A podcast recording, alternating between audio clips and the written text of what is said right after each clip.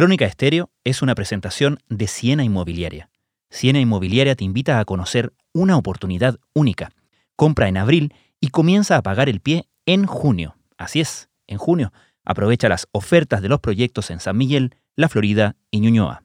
Todos los detalles los encuentras en siena.cl. Hoy vamos a hablar sobre el mundo después del COVID-19. No tenemos todas las cartas encima de la mesa y está claro que no sabemos todos los efectos que coronavirus va a tener en el mundo. ¿Cómo acabará la pandemia de COVID-19? ¿Qué va a pasar en el mundo cuando esta pandemia más o menos esté controlada? Yo lo único que os deseo a todos es de verdad que estéis seguros, que os cuidéis muchísimo y que sepáis que el mundo que viene no es peor que el que dejamos atrás. No es peor que el que dejamos atrás. Desde la sala de redacción de la tercera, esto es Crónica Estéreo. Cada historia tiene un sonido. Soy Francisco Aravena. Bienvenidos.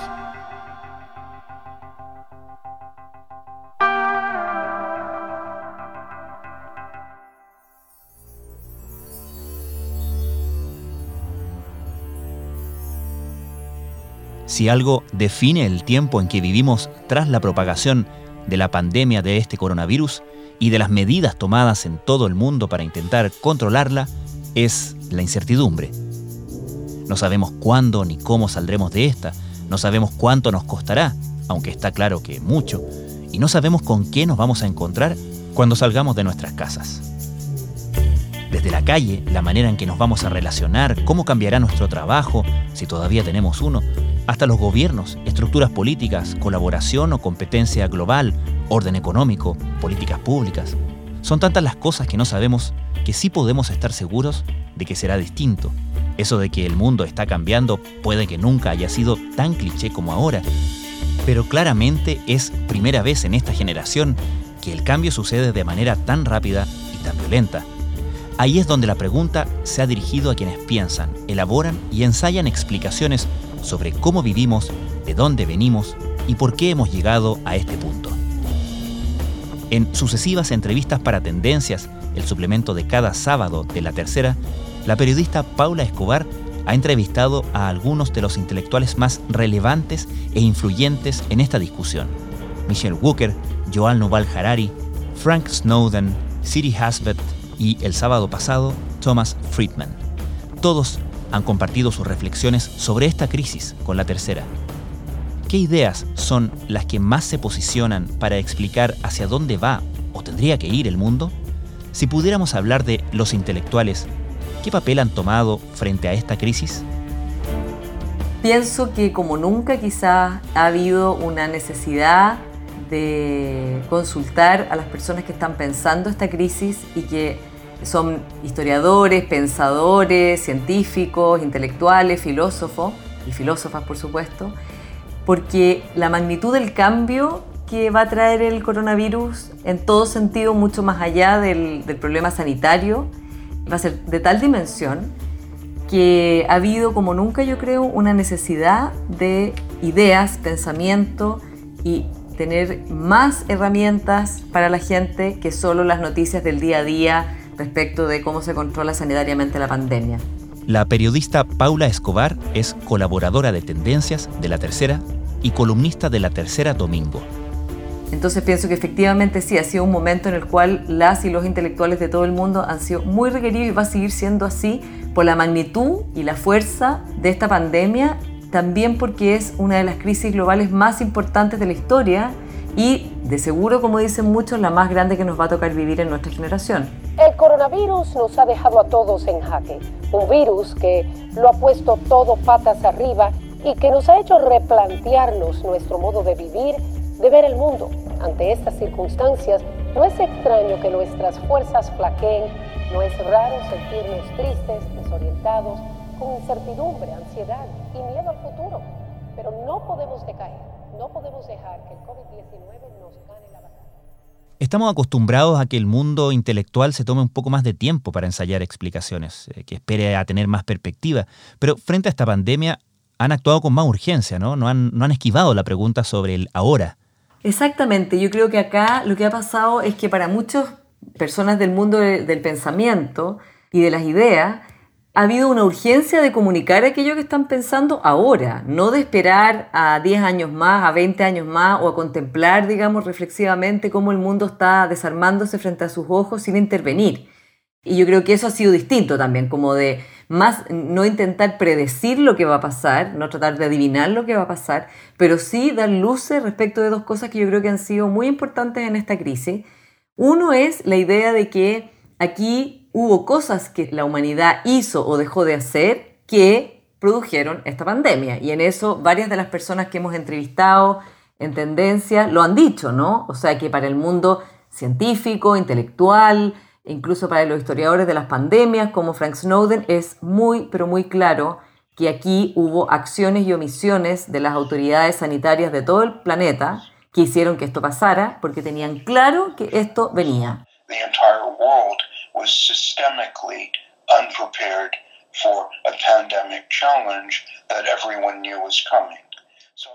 A propósito de los problemas preexistentes de esta emergencia, ¿cuánta conciencia y reflexión crees tú que existía desde el mundo de las ideas y del poder sobre esos problemas? Tú has estado varias veces en, en Davos y estuviste a principios de este año también, y en esa conferencia mundial confluyen grandes pensadores y también algunos de los representantes más poderosos de la élite económica. Han querido todos dejarlo muy claro ahora. ¿Para qué? Para evitar que este tipo de conductas y de maneras de vivir y de organizar la sociedad produzca otro tipo de catástrofe como esta, que es lo que se avisora que va a pasar con la catástrofe climática si no hay una acción inmediata. O sea, así como no se pudo hacer nada antes de una catástrofe que en lo que dicen todos era predecible, esto va a seguir pasando y van a seguir pasando cosas tan complejas como esta si no se cambia esa manera de estructurar la sociedad, pensar la sociedad y gastar los recursos que hay de toda la humanidad y sobre todo la manera como funciona el mundo hoy día en que a pesar de estar tan interconectado hay tan poca cooperación real para los problemas que exceden la escala nacional y la escala de un país. Y yo creo que lo segundo también es que muchos de ellos, creo que en realidad casi todos los que me ha tocado entrevistar a mí, ven acá que van a haber cambios tan dramáticos que es muy importante reflexionar ahora antes de que los cambios sean un hecho consumado, en primer lugar. Y varios de ellos ven acá la posibilidad de que la humanidad salga mejor de lo que entró al coronavirus, en el sentido de arreglar, dada la radicalidad de todo lo que está pasando, muchas cosas que se pensaban que eran inmutables, o sea, que eran como imposibles de siquiera plantear respecto a esos sistemas económicos, respecto a los sistemas sanitarios, respecto a la salud pública, respecto a la educación, respecto de la corresponsabilidad al interior de la familia, respecto de cuál es el papel del Estado, por ejemplo, que es un debate muy importante ahora. Y en fin, un millón de temas que antes parecía que no hubiera ni una posibilidad real de cambio y que ahora se ven claramente con gran posibilidad de cambio porque de hecho han cambiado y en menos de un mes. Cuando todo esto acabe, el hambre en el mundo se va a duplicar, lo que significa que unos 270 millones de personas no tendrán nada que comer, causando potencialmente unas 300 mil muertes al día. Partamos por este último punto, porque justamente en tu entrevista del sábado pasado con Thomas Friedman, él planteaba la relación entre la emergencia del cambio climático con la pandemia del coronavirus, aunque no tengan obviamente una relación causal. Claro, yo te diría que en esos ambientes, digamos, de donde se juntan líderes globales eh, como Davos, hace mucho tiempo que ya hay mucha preocupación por el estado de las cosas y se ha intentado desde una plataforma que, aun cuando congrega a los más poderosos del mundo, intente ser un agente de cambio y alertando exactamente sobre este tipo de temas. Por ejemplo, respecto a la catástrofe climática, que ha sido un tema que Davos ha preocupado mucho y que hay mucha preocupación porque mm. eso obviamente ya está trayendo enormes consecuencias en términos económicos, en términos de la seguridad de los países, en términos de la vida de las personas. Entonces yo creo que eran temas, digamos, de cómo este sistema puede funcionar para todos, cómo este sistema puede cambiar, estaban ahí. Lunes 20 de enero arranca Davos, 50 edición del Foro Económico Mundial que debatirá y someterá a examen el capitalismo, qué ha fallado, qué reformas son necesarias para mantener el vigor del modelo actualmente imperante en todo el mundo. De hecho, tal y como ha explicado el fundador del Foro Económico Mundial, en esta edición el cambio climático y las preocupaciones sobre el medio ambiente están entre los temas principales en la agenda de la cumbre. De hecho, fíjate que en Davos está un, representado un grupo que se llama Business Roundtable, que está Jamie Dimon ahí, que es el, el CEO de JP Morgan, o sea, un banquero, digamos, ya no puede ser más poderoso y tradicional, que han, ha liderado que una reinvención del capitalismo pero completa, o sea, diciendo este sistema ya no funciona más así y hay que dejar de ver como la meta de las empresas la maximización de lo que se le entrega a los accionistas, sino que hay que ver su impacto en, primero, cómo trabaja respecto de la comunidad a la que sirve, cómo trata a sus empleados, cómo trata al medio ambiente y también está o no dispuesta a colaborar en algunos de los objetivos de desarrollo global de las Naciones Unidas.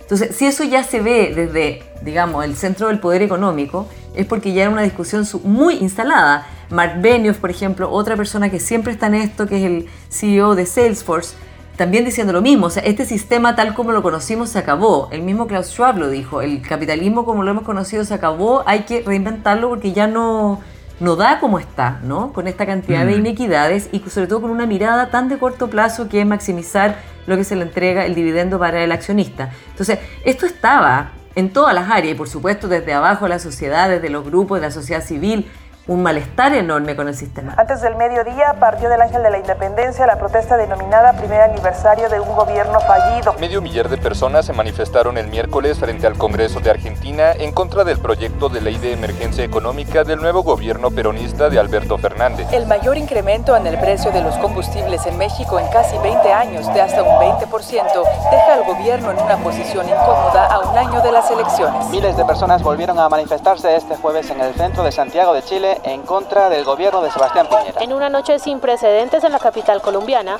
los ciudadanos salieron por segundo día a las calles con cacerolas. Lo que pasa es que ahora fue como que cayó el meteorito y quedó todo congelado y estamos viendo cómo vamos a salir de la hibernación, ¿no? Cómo vamos a ir saliendo del, mm. descongelamiento y se abren posibilidades completamente nuevas. Primero porque va a haber una cantidad de empresas que van a quebrar, una cantidad de personas sin trabajo, porque se va a acelerar la cuarta revolución industrial, que ha sido uno de los temas que en Davos más les ha importado, porque Klaus Schwab, de hecho, es el que acuñó el término, que es cómo la inteligencia artificial y la automatización va a dejar al 40% de la humanidad sin trabajo. Todo eso era previo al coronavirus. Imagínate ahora con coronavirus, con la mayor crisis económica en un siglo, y que además estaba desarrollando un estilo de vida con grave impacto y irreparable daño en el medio ambiente, ¿no? Que sabemos que estamos en una bomba de tiempo y que la ventana de, de acción se está cortando minuto a minuto. Hi, Tom. Hey, Paula. Hola, one second. How are you, dear? Fine, thank you. Do you hear me? Friedman plantea también que esta crisis de alguna manera está exacerbando eh, todas las tendencias, los problemas, las virtudes que ya estaban presentes para todo el mundo, ¿no? Exactamente, y yo pienso que es por dos razones, y en particular Tom Friedman lo ve desde ese lado, por eso él dice, yo he escrito mis columnas y mis opiniones desde un lado distinto que, el, que otros, digamos, porque mm. él dice, aquí se está luchando contra la madre naturaleza y contra ella nunca se gana, o sea, es imposible ganarle, no acepta condiciones, no acepta manipulaciones, no acepta chantaje, no acepta amenaza, actúa todo lo que las leyes de la naturaleza le permite, ¿no? Y va a seguir actuando. And she's just chemistry, biology, and physics. That's all she is. You know, so you can't talk her up, you can't talk her down. You can't say, Mother Nature, we're having a bad recession. Could you take some time off? Yeah, she's going to do whatever chemistry, biology, and physics dictate, and she always bats last, and she always bats a thousand. Yo creo que está la idea por un lado, Francisco, de que la catástrofe climática es muy parecida al COVID en el sentido de que es algo que sabemos que está ahí. Como diría Michelle Booker, es un, eh, un Ray Grind, ¿no? Es un, un rinoceronte gris.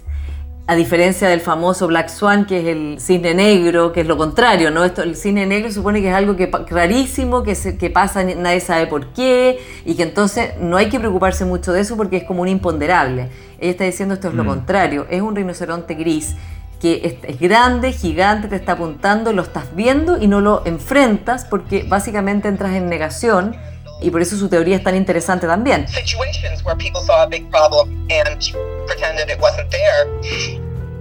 Entonces, la catástrofe climática es otro rinoceronte gris que está ahí mirándonos hace mucho tiempo, hace décadas, y que la ciencia lo está diciendo hace décadas, los científicos han estado desesperados hace décadas, los pensadores y las pensadoras también, y que nadie ha tomado acción real y al revés los países como Estados Unidos se salen del Acuerdo de París, China no toma ninguna política importante respecto del tema y así, ¿no? O sea, el mundo en ese sentido va involucionando y no va mejorando. Yo creo que hay una similitud ahí de decir, bueno, esto es igual, o sea, se está viendo venir, va a pasar, están todas las alertas, la ventana de oportunidad se está acabando y salvo la, emergencia de líderes como Greta Thunberg, que en el fondo son, dan su testimonio y o movilizan gente, pero lo importante es que esto llegue al nivel de la toma de decisiones de todos los jefes de Estado importantes para que haya una acción conjunta, si no, no tiene ningún sentido porque es como tirar agua al mar, ¿no? O sea, lo que haga un país, lo que haga Chile no tiene ningún sentido si los demás países no están actuando igual. La Organización Mundial de la Salud indicó en conferencia de prensa que lo peor está por venir respecto a la pandemia de COVID-19. La advertencia surge cuando varios países han comenzado a flexibilizar las medidas restrictivas para minimizar la propagación del nuevo coronavirus. Entonces, eso por una parte. Y por otro lado, porque de alguna manera esto también está relacionado, y para muchas personas también, aun cuando haya habido enfermedades y virus que se han pasado de los animales a las personas, a los seres humanos, a lo largo de la historia de la humanidad, hay algo acá relacionado también con la globalización, ¿no? Con la globalización en la que vivimos y cómo esto tiene un efecto y un impacto muy grande en cómo estos virus se van esparciendo por todo el mundo en una velocidad increíble.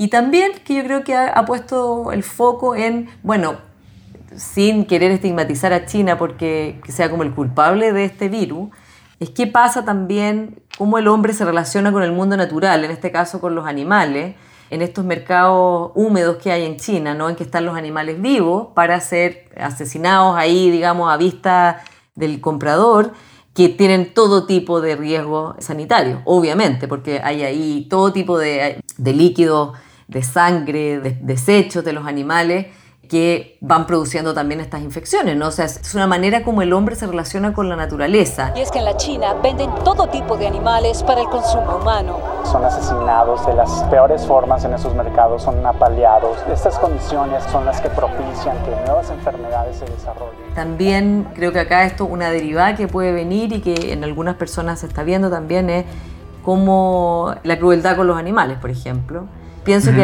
hay, ahí algo muy importante y también que, como dice Tom Friedman, esta tierra, que está leyendo mucho su libro anterior sobre la tierra, que se llama Hot, Flat and Crowded, caliente, plana y atiborrada gente, es como qué le hemos hecho a la Tierra en términos de aumentar la temperatura, de ir depredando especies, la rapidez, como la, la falta de, de cuidado que hemos tenido con la naturaleza y que nos devuelve, en el fondo, fenómenos naturales que no podemos controlar como pasa con esto, ¿no? que no podemos mm. simplemente controlar básicamente nada desde que empezó esta epidemia.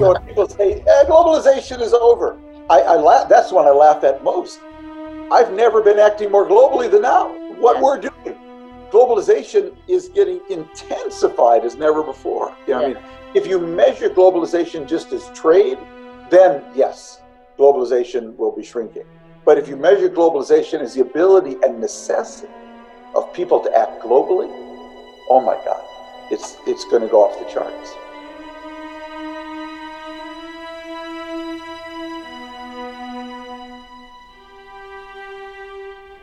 Volvemos en unos segundos. Crónica Estéreo es una presentación de Siena Inmobiliaria. Siena Inmobiliaria te invita a conocer una oportunidad única. Compra en abril y comienza a pagar el pie en junio. Así es, en junio. Aprovecha las ofertas de los proyectos en San Miguel, La Florida y Ñuñoa. Todos los detalles los encuentras en siena.cl.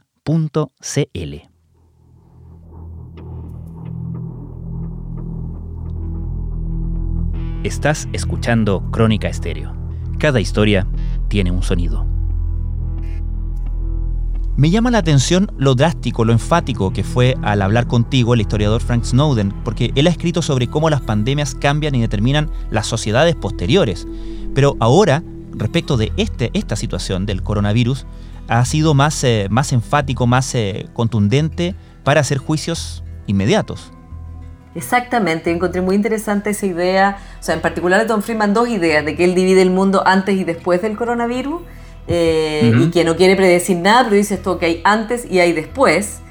Y que después del coronavirus, claro, él ve que se exacerba cada tendencia, ¿no? Que se acelera cada tendencia y que se, exacerba cada debilidad. And my first rule of the AC era is that it um, accelerates every trend and it exacerbates every weakness.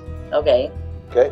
It accelerates every trend, it exacerbates every eso quiere decir que cualquier persona, país, el planeta, en todo aquello en que estábamos mal parados, esto se va a exacerbar esa debilidad, ¿no? Entonces, por ejemplo, la desigualdad, que era una de las críticas a la globalización más repetidas, ¿no? Siendo Tom Friedman uno de sus principales entusiastas a través de su libro La Tierra es plana, muy tempranamente dijo, oye, el mundo es así, ahora el mundo de la Tierra es plana, en el fondo producimos en un lado, manufacturamos en otro, vendemos en otro, etc.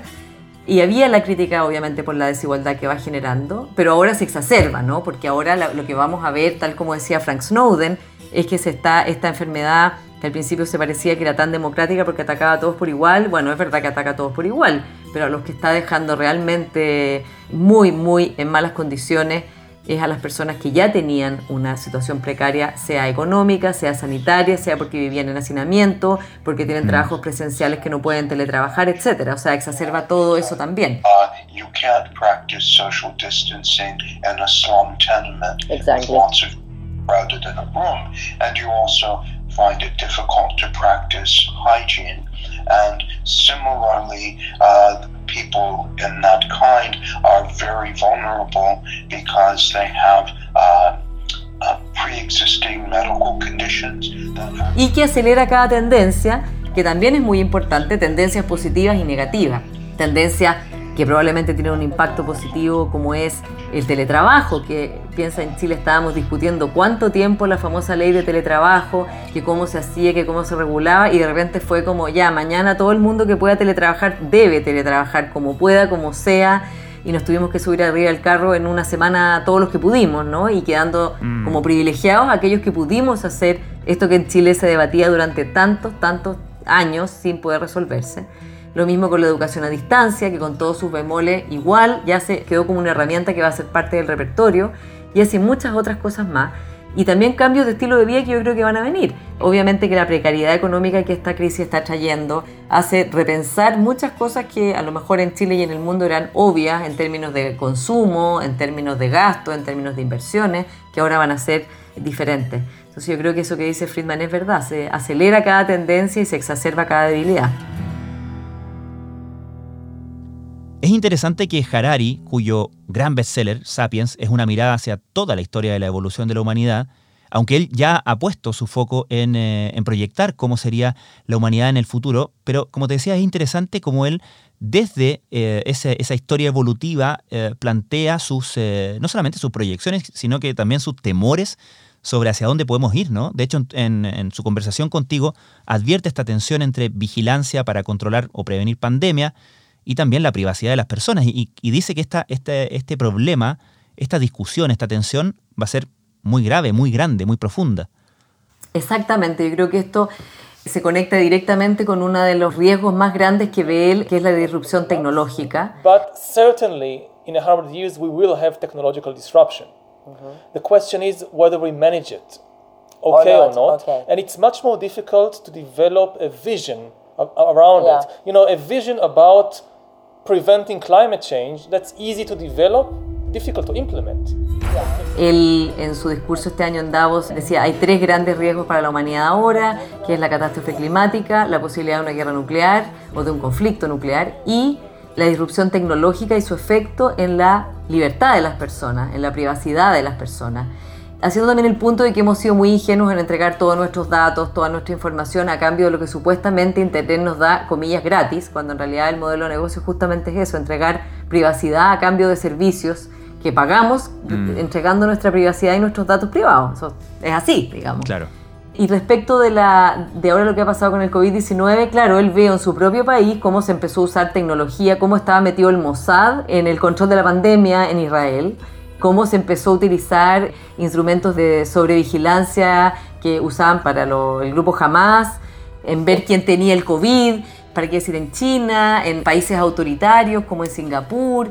Entonces, dijo, esto se va a acelerar, un poco es parecido también a lo que dice Friedman, ¿no? O sea, todas las tendencias se están acelerando ¿Y qué efecto tiene eso si nosotros como nos entregamos mansamente a esto, a decir, bueno, ahora estamos de acuerdo con que el gobierno a través de nuestros teléfonos sepa dónde estamos, a quiénes vimos, a cuántos metros estamos de alguien que está contagiado, qué hicimos ayer, toda nuestra historial, a quién hemos llamado, a quién hemos buscado? O sea, ¿estamos dispuestos a entregar eso así, sin luchar contra eso? y que este momento es un momento bien importante porque se ve como, entre comillas, el beneficio de la falta de privacidad y de libertad en ese sentido, porque se entrega un beneficio que es, entre comillas, controlar la pandemia, ¿no? Pero que eso tiene costos después muy importantes respecto de la democracia en la que creemos y sobre todo el respeto a la libertad y a la privacidad de los ciudadanos. Los gobiernos de todo el mundo apuestan por la tecnología para tratar de detener la propagación del coronavirus. Las autoridades de la Unión Europea se toman muy en serio la privacidad de los ciudadanos y han dado a conocer una serie de directrices para el uso de las aplicaciones de rastreo. Pero quienes defienden la privacidad advierten de que el control gubernamental puede llegar de manera sigilosa incluso con las mejores intenciones, pero que es muy difícil de combatir. Otra mirada súper interesante es la del ensayista Siri Hasbet, que pone el foco justamente en los efectos de todo esto, pero en el tejido social. Y además te contesta desde la ciudad de Nueva York, donde ella vive, es su ciudad, y hoy por hoy es la capital prácticamente de esta crisis, ¿no? Exactamente, yo creo que la mirada de Siri Hasbet es muy interesante porque lo está mirando desde el centro del dolor hoy día, que es su ciudad devastada. Como contaba en la entrevista, ella es bastante altamente probable que tuvo también el coronavirus, ¿no? Porque mm. una persona con la que ella estuvo se enfermó, después ella se enfermó, estuvo en, cama una semana, su marido después, y entre medio vio cómo toda su ciudad se empezó a caer, ¿no? Y, y, que está viviendo algo que no habríamos creído ni tú ni yo si nos hubieran contado hace un año o hace seis meses o un mes que Nueva York iba a vivir de esta manera, una pandemia, una de las ciudades más ricas del mundo, con los muchos mejores servicios en todo sentido que nuestra propia ciudad y viviendo esto, ¿no? O sea, con muertos así, haciendo morgues con camiones frigoríficos afuera de los hospitales. Nueva York es el epicentro de COVID-19 en los Estados Unidos, el país con mayor número de casos en todo el mundo. Esta pandemia pues ha transformado a la Gran Manzana una ciudad que nunca dormía, pero que hoy ha convertido catedrales en hospitales, incluso han instalado carpas en Central Park para atender a pacientes con el virus. Los servicios funerarios... Creo que la dimensión que ya da también al, al dolor que se siente es muy interesante porque lo ve como desde el punto de vista de un desastre colectivo en términos emocionales, personales, una vivencia que no se va a ir tan rápido para todos aquellos que han perdido a gente que han querido y que no se han podido despedir de ellos, que no han podido verlo. También ella recuerda a su propia madre que murió el año pasado y ella dice, por un lado, que bueno que murió el año pasado porque ahora habría estado encerrada sola. Pone un foco que yo mm. creo que es muy interesante, muy triste, que es la cantidad de gente mayor y ni siquiera tan mayor, gente mayor de 60 o 65 años, que antes del COVID estaban paseando por todas partes, muy activos, digamos, no, no fuera de la sociedad para nada, que han tenido que recluirse, que no pueden ver a sus nietos, que no pueden ver a sus amigos, que están encerrados y que si no tienen pareja están solos o solas y con el miedo, digamos, de morir así, de esta muerte tan cruel en soledad y sin poder ni siquiera despedirte de los tuyos. Entonces, también ella habla del efecto de este aislamiento forzado que nos puede crear también crisis interiores tan o más fuertes que las que estamos viendo en el exterior, ¿no? ¿Qué, qué pasa con la soledad y cómo se puede vivir y que puede ser también una manera de mirar la sociedad o la vida de otra manera, pero también puede ser muy, muy complicado y de hecho eh, he estado leyendo estadísticas de y entrevistas de médicos internacionales que están hablando de la epidemia de depresión, de intentos de suicidio que puede haber después de esto o durante esto, especialmente en la población mayor que está sola. ¿no? El aislamiento social ha provocado en algunas personas insomnio, estrés y depresión. El confinamiento por el coronavirus afecta por igual a los adultos que a los niños o adolescentes. Permanecer en espacios cerrados por más tiempo también influye en el aumento del estrés. Yo creo que es difícil que la gente quiera meterse en el camino de explorar y pensar y reflexionar de una pandemia mientras se está viviendo, pero es tanto lo que está en juego que yo creo que se han visto en la necesidad de hacer el aporte que puedan hacer, sin ánimo de, hacer predicciones, pero con ánimo de aportar a un debate para que de esto no haya, se pueda salir con el menor daño posible y también, ojalá, mejor en el sentido de arreglar lo arreglable. Yo sé que hay personas que piensan que es ingenuo tener la idea de que después de esto pueden haber mejoras en términos del sistema económico, del sistema social, del sistema político. Pero yo pienso que es muy pesimista y muy cínico no intentar al menos de que sea un mejor sistema después.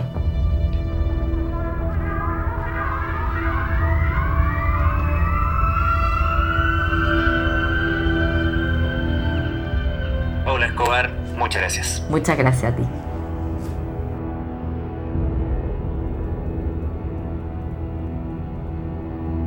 Te invitamos a revisar las entrevistas que mencionamos en este episodio en la sección de tendencias de la tercera.com.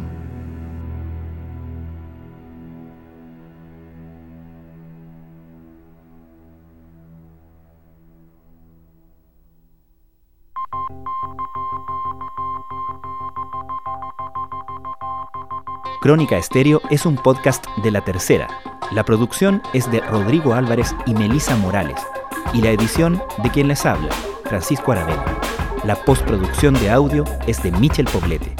Nuestro tema principal es Hawaiian Silky de Sola Rosa, gentileza de Way Up Records. Nos encontramos pronto en una nueva edición de Crónica Estéreo. Les recordamos que todos nuestros capítulos de Crónica Estéreo están en latercera.com slash podcast y también en Spotify, Apple, Google y donde sea que escuchen sus podcasts.